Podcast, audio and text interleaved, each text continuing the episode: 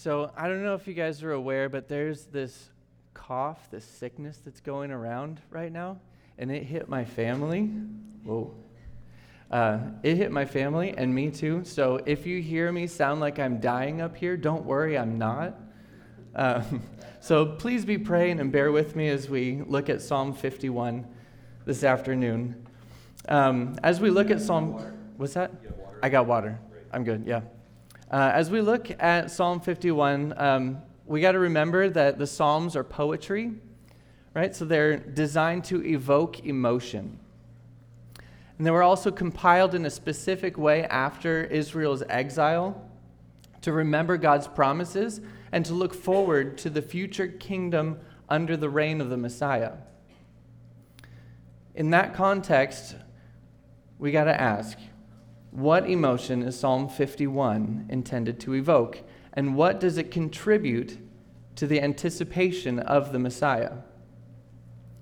And before we read this psalm, let me pray and ask the Lord to bless our time in His Word. Father, thank you for blessing us with your Word, for blessing us with this psalm. I pray that you would cause your Spirit to sink your Word deep into our hearts, and to change us into the likeness of your Son. Please allow me to speak your truth in such a way that you're glorified and I am obscured. Prepare our hearts to encounter your truth. In Jesus' name, amen. Psalm fifty-one. To the choir master, a psalm of David when Nathan the prophet went to him after he had gone into Bathsheba. Have mercy on me, O God, according to your steadfast love. According to your abundant mercy, blot out my transgressions. Wash me thoroughly from my iniquity, and cleanse me from my sin. For I know my transgressions, and my sin is ever before me. Against you, you only, have I sinned, and done what is evil in your sight, so that you may be justified in your words and blameless in your judgments. Behold, I was brought forth in iniquity, and in sin did my mother conceive me. Behold, you delight in truth in the inward being, and you teach me wisdom in the secret heart. Purge me with hyssop, and I shall be clean. Wash me, and I shall be whiter than snow. Let me hear joy and gladness. Let the bones that you have broken rejoice. Hide your face from my sins and blot out all my iniquities. Create in me a clean heart, O God, and renew a right spirit within me. Cast me not away from your presence, and take not your Holy Spirit from me. Restore to me the joy of your salvation, and uphold me with a willing spirit.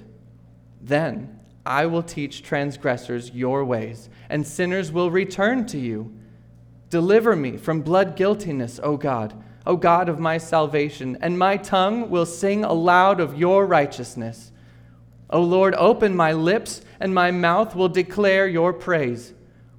For you will not delight in sacrifice, or I would give it. You will not be pleased with a burnt offering. The sacrifices of God are a broken spirit. A broken and contrite heart, O God, you will not despise. Do good to Zion in your good pleasure. Build up the walls of Jerusalem. Then will you delight in right sacrifices, in burnt offerings and whole burnt offerings. Then bulls will be offered on your altar. The occasion for writing this psalm was when the prophet Nathan revealed David sinned to him, as we read earlier in Second Samuel. David had done some pretty terrible things. I won't get into all the nitty-gritty details, but he was guilty of some of the worst sins, adultery and murder, among the, among others. In the moment his sin is exposed, his emotions are palpable. Second Samuel twelve five says that David's anger was kindled against the man in Nathan's story. He even condemned this fictional character to death. which is really what David himself deserves for his sin. Then Nathan drops the hammer. You are the man. Can you imagine the shock? Can you imagine the shock to David's soul as his hypocrisy is revealed in that instant? He thought he got away with his sin. But Nathan showed him that his sin cannot be hidden from God. Isn't that what we do, though? Especially with secret sins that nobody else knows about. We hide them. We pretend they don't exist instead of confessing them in repentance and seeking forgiveness. After Nathan got done explaining the consequences of David's actions, David responded in humble confession, saying, I have sinned against the Lord. David fully knew that the condemnation he pronounced against the guy in Nathan's story was rightfully his. But then Nathan says something that is just as shocking as when he revealed that David was the man in the story. He says, the Lord also has put away your sin. You shall not die. What? You mean the just punishment for David's sin is just wiped away? Yeah, absolutely. And it was in this context that David wrote Psalm fifty-one. The emotional context of humiliation due to his sin, being called out, dread due to the just consequences of his sin, and an intense wave of relief, joy, elation, and thanksgiving that his sin would be forgiven. These emotions progress through Psalm fifty-one, as David wrote, through three phases. He begins by highlighting the problem, which is indwelling sin, the humiliation and dread at the consequences for the sinfulness of mankind. Then he moves on to the solution, which is actually the new covenant. The humble realization that the only way to overcome sin is for God to do it for you. Then he finishes with the response, which is humble worship, because of the relief, joy, elation, and thanksgiving of being forgiven. Now, this psalm is written in a poetic style called parallelism. Basically, one idea is conveyed in two lines that say basically the same thing, but in slightly different ways to sort of triangulate the meaning. This sort of poetry is not intended to be ambiguous or overly metaphorical. It's in- intended to be precise,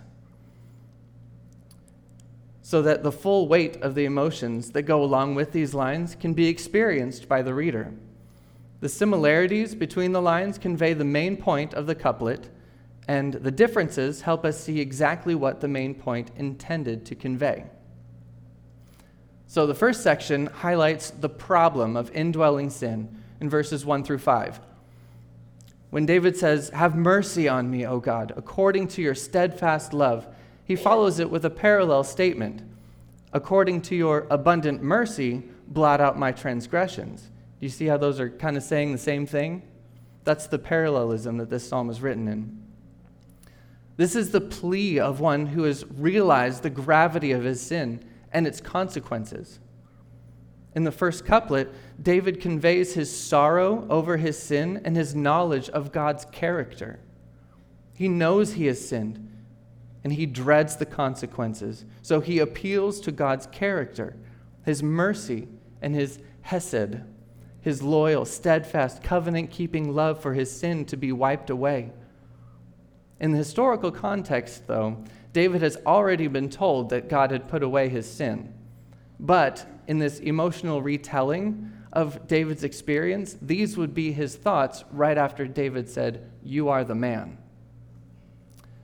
The next couplet says, "Wash me thoroughly from my iniquity and cleanse me from my sin." Not only does David admit that he needs God's mercy, but he also says he needs to be cleansed from his sin. The differences in these two lines show that the cleansing he is requesting is not just a quick wipe down. but a thorough cleansing, a deep clean of every corner and crevice of his life, and a cleansing from every form of sin. Then David says, "For I know my transgressions, and my sin is ever before me."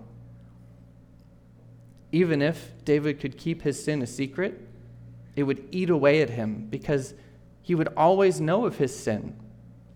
And it would keep coming to his mind, reminding him that he cannot clean himself.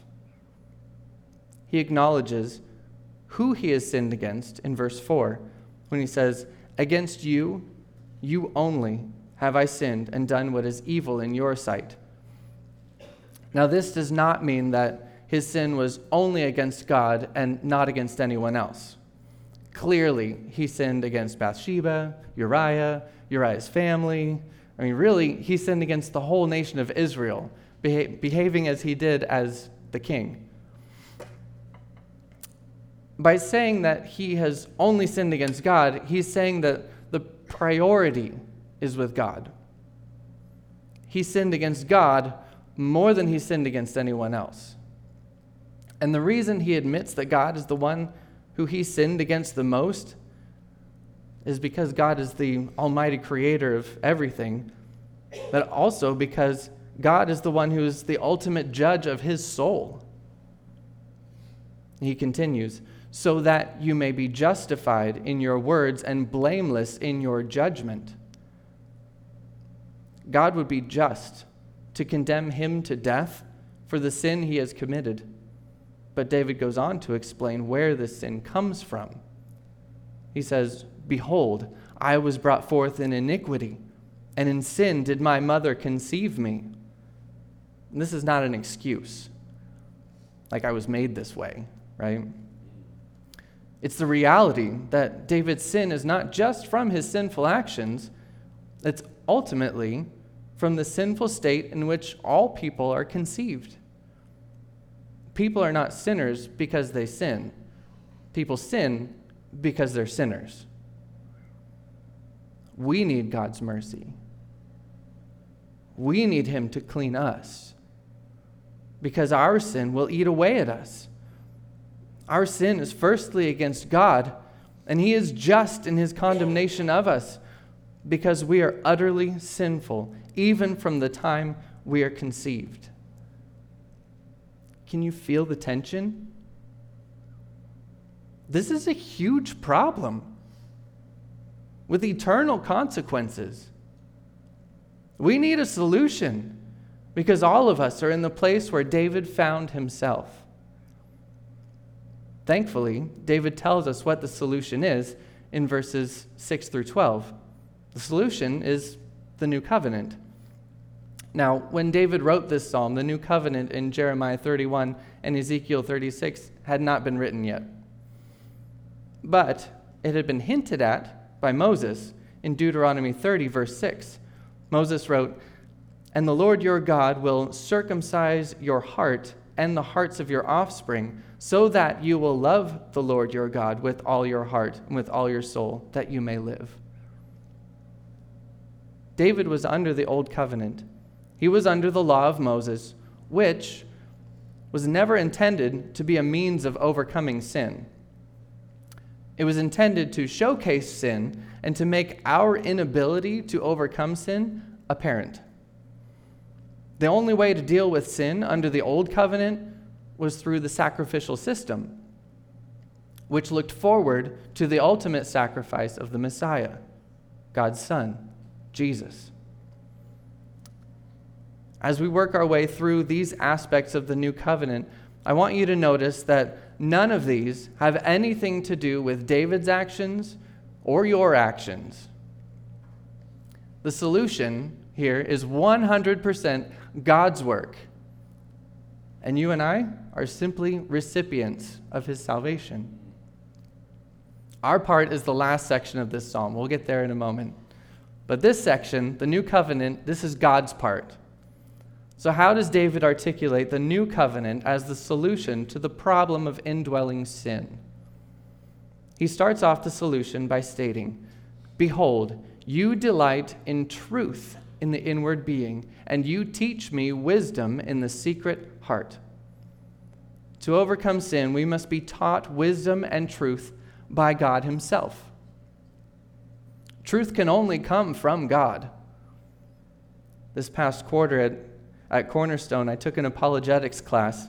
I had to write a paper defending a biblical epistemology. That's a big word, right? So epistemology is the study of knowledge, like how we can even know things at all. I won't read you my paper, but I'll tell you that it was fascinating to see how the triune God of the Bible is the only viable ground for us knowing anything at all.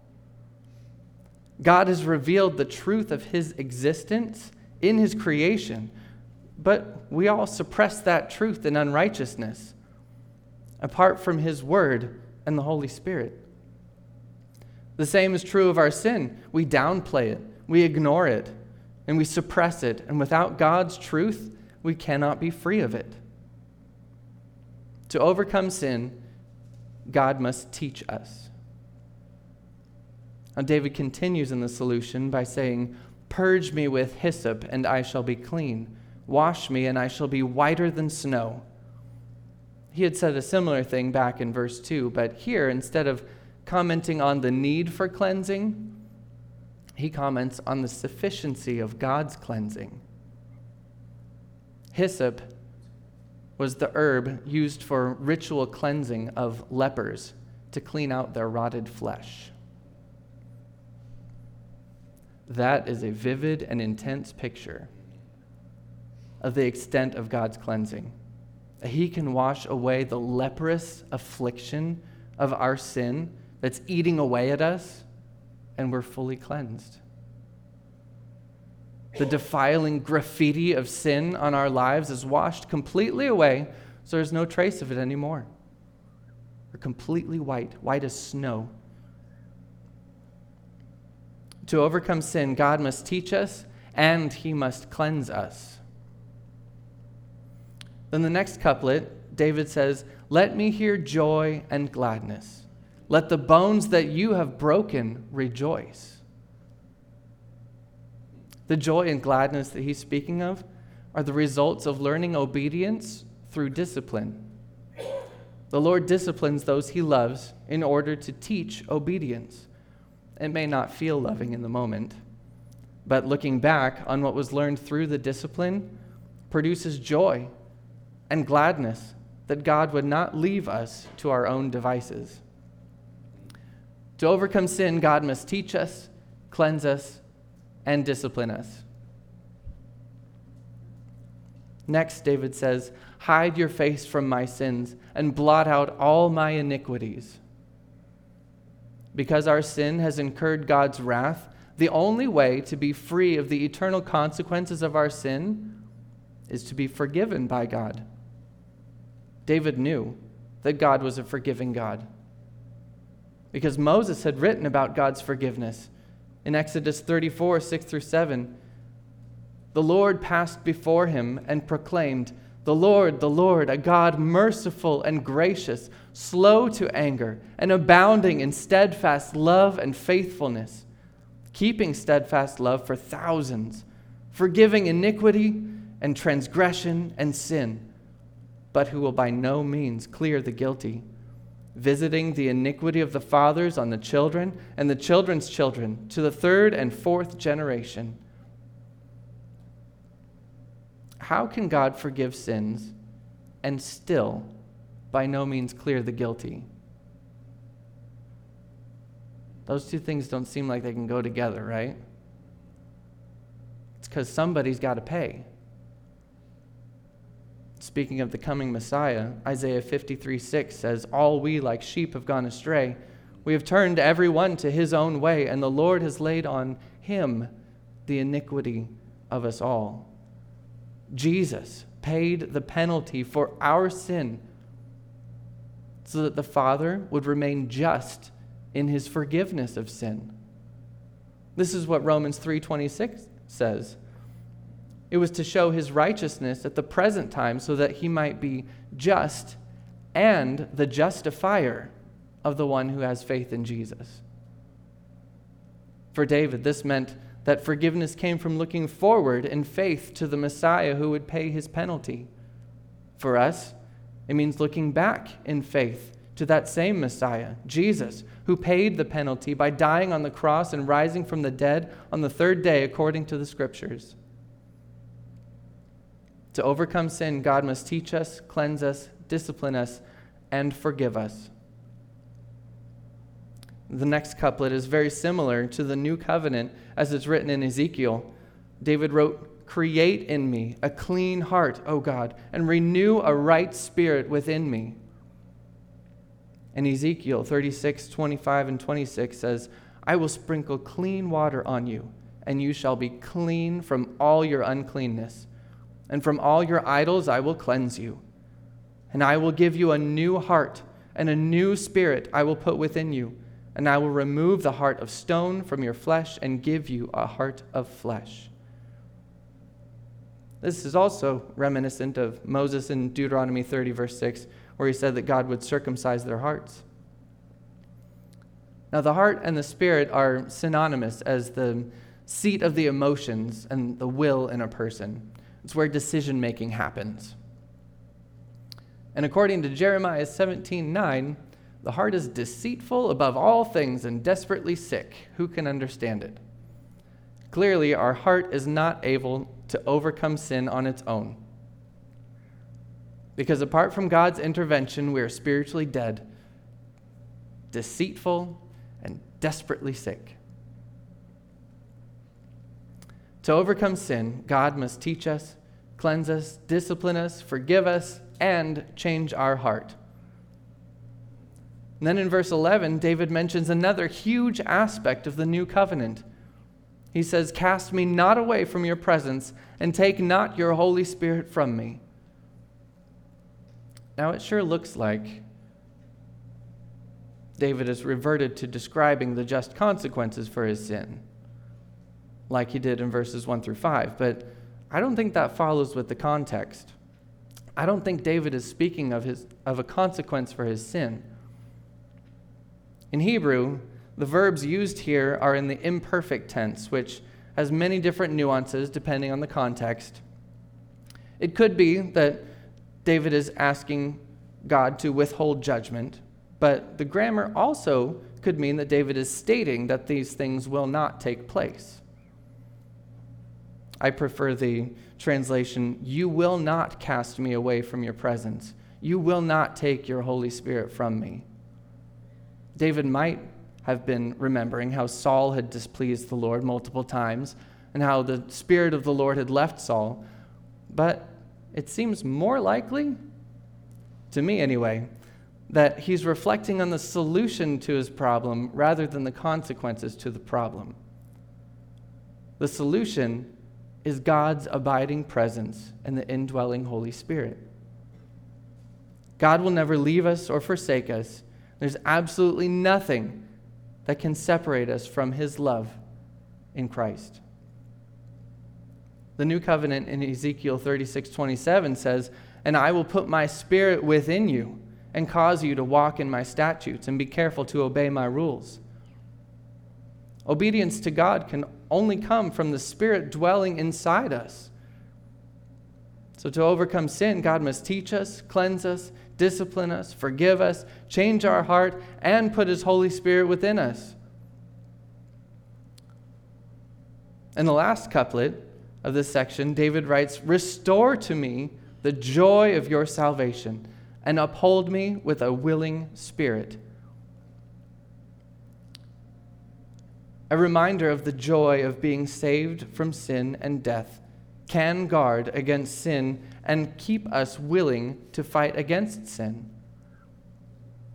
On the flip side, sin is always crouched and ready to strike if we forget our salvation, because life gets too busy, things need to be taken care of, the world seems fun and pleasurable. This is why God tells us to preach the gospel to each other. It's also why he tells us to participate in the Lord's Supper together. We have to constantly be reminded of our salvation as a motivation to overcome sin. So to overcome sin, God must teach us, cleanse us, discipline us, forgive us, change our heart, put his Holy Spirit within us, and remind us of our salvation. God does so much for us, doesn't he? I mean, just look at that list. Amen. Realizing how much he does should cause a response in us. It certainly caused a response in David. In verses thirteen through nineteen, we see David responding to God's amazing remedy for sin in humble worship. He says in verse thirteen, "Then I will teach transgressors your ways, and sinners will return to you." This couplet shows the response of telling others about God's mercy and forgiveness. He says that he will teach transgressors and sinners, but there isn't a single person, aside from Jesus, who is not a sinner or a transgressor. Everyone is a sinner, so everyone needs to hear the good news of God's mercy and forgiveness in Jesus Christ. Everyone needs to hear it so they can be reconciled to God. David goes on to say, "Deliver me from blood guiltiness, O God, O God of my salvation, and my tongue will sing aloud of your righteousness. O Lord, open my lips, and my mouth will declare your praise." The mercy and forgiveness of God should cause us to sing aloud of God's righteousness and praise him for his amazing grace, that he would love even a sinner like me. David wrote these lines depicting his tongue, his lips, and his mouth, praising God as if they're doing it of their own volition. Once God's forgiveness is truly comprehended, praise breaks forth seemingly on its own. Have you guys ever felt that? Have you ever meditated on the gravity of your sin and the magnitude of God's love and forgiveness, and praise seems to well up inside of you without warning? The message of the gospel stirs the emotions, but only if the Holy Spirit is inside of you. Only if you've been given a new heart and a new spirit. Without these things given by God, the gospel is just a list of facts that will likely be suppressed in unrighteousness. Not only does David respond with his words, but he also responds with his actions in desiring to give God a sacrifice for the forgiveness he has received. He desires to do this, but he knows that God does not need or even want more sacrifice, because the sacrificial system, again, was designed to point to the ultimate sacrifice of the Messiah. He says, "For you will not delight in sacrifice, or I would give it. You will not be pleased with burnt offering. The sacrifices of God are a broken spirit, a broken and contrite heart, O God, you will not despise." Sacrifices were designed to put in the minds of the people that death was the consequence for sin. And a death had to occur in order to deal with sin.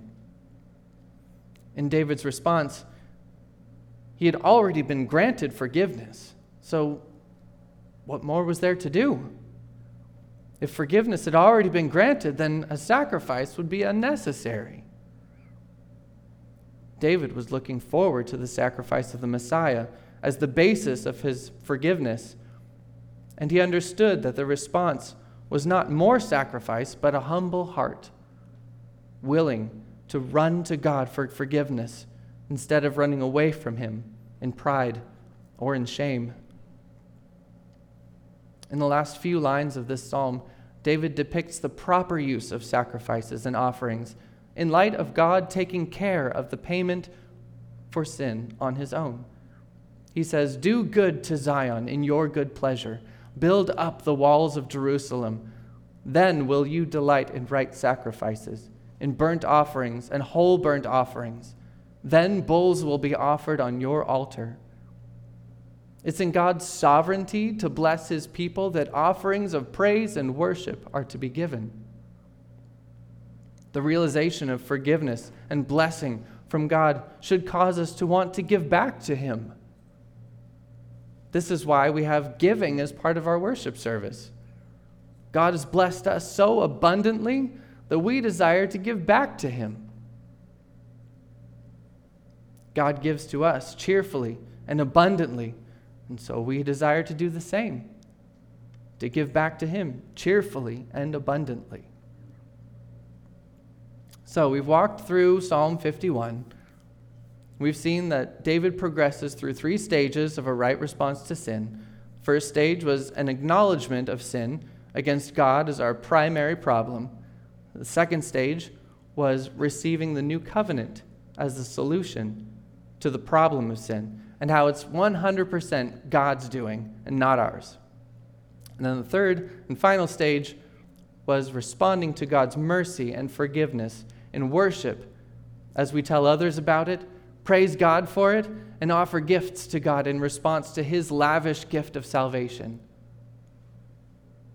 Did you notice that this is the basic flow of the gospel? You're a sinner in need of salvation from God's judgment. Jesus, God's Son, died on the cross in your place and rose from the dead so that you could be forgiven and reconciled to God. Have faith in Jesus, repent in humble worship, and be baptized as a proclamation to everyone that you belong to Him. At the beginning, I mentioned that we needed to see how this psalm anticipates the reign of the Messiah. So how does Psalm fifty-one do that? Well, it directly anticipates the atonement afforded by the Messiah's substitutionary death and resurrection. This is a crucial component of the reign of the Messiah, as He purchased for Himself a people from every tribe and tongue and nation to be His kingdom citizens. I also mentioned that we needed to see what emotions Psalm fifty-one evokes. So what emotions did we experience in Psalm fifty-one? Well, it's a progression, first from sorrow to shock to elation. Sorrow over the state of our sinfulness against God, shock at the lengths that God has gone to reconcile us, and elation at the amazing gift of forgiveness that we have received from God because of Jesus' sacrifice on our behalf. Do we respond to sin with these emotions? Excuse me. I think it's more common that we respond with guilt and shame rather than sorrow. We respond with introspection and despair rather than shock at God's forgiveness. And we respond with introversion and defensiveness rather than elation for forgiveness. We get so wrapped up in dealing with our sin on our own or wanting to look good that we don't confess our sin. We don't feel that our sin is forgiven, and we can't respond appropriately. It ought not to be that way. A confession is also important to have others pray for you and help you in your fight against sin. We're told in Scripture to pray for one another, help one another, and bear one another's burdens. Now, if you're struggling with sin, confess it to a brother or sister in Christ so that you can have someone praying for you, helping you, and bearing your burden with you. I know it's a humbling experience to admit your sin, to admit that you're a sinner, but we're all sinners. Every last one of us in this room. And those of us who've exper- experienced the forgiveness of God, as Psalm fifty-one depicts, are more than willing to help any of us fight against sin by reminding us of the truth of the gospel. Let's pray. Father, we know that you are the almighty creator, ruler of everything, and we confess that we are sinners. Each of us has sinned in our own individual way, and each of us deserves your just judgment for our sin. But you've already paid the price for our sin with the blood of your Son, Jesus. We don't have to pay that price. And more than that, you've granted us forgiveness. When you look at us, you don't see our sin anymore. You see the righteousness of your Son. You've given us your Spirit. And you've given us a new heart and a new spirit, causing us to want to please you in obedience. And Father, your amazing grace and mercy are more than we can even think or imagine. Words do not do justice to the depth of the gift you have given to us in our salvation. We stand before you, awestruck at the wonder of your forgiveness, that we could even be called your children.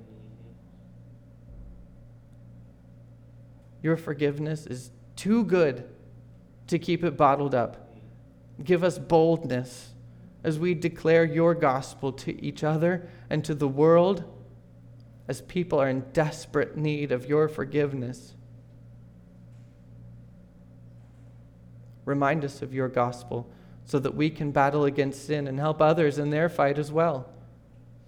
And Father, I pray that you would grant us humility to confess our sin to you and to each other. And we thank you and praise you in Jesus' name. Amen.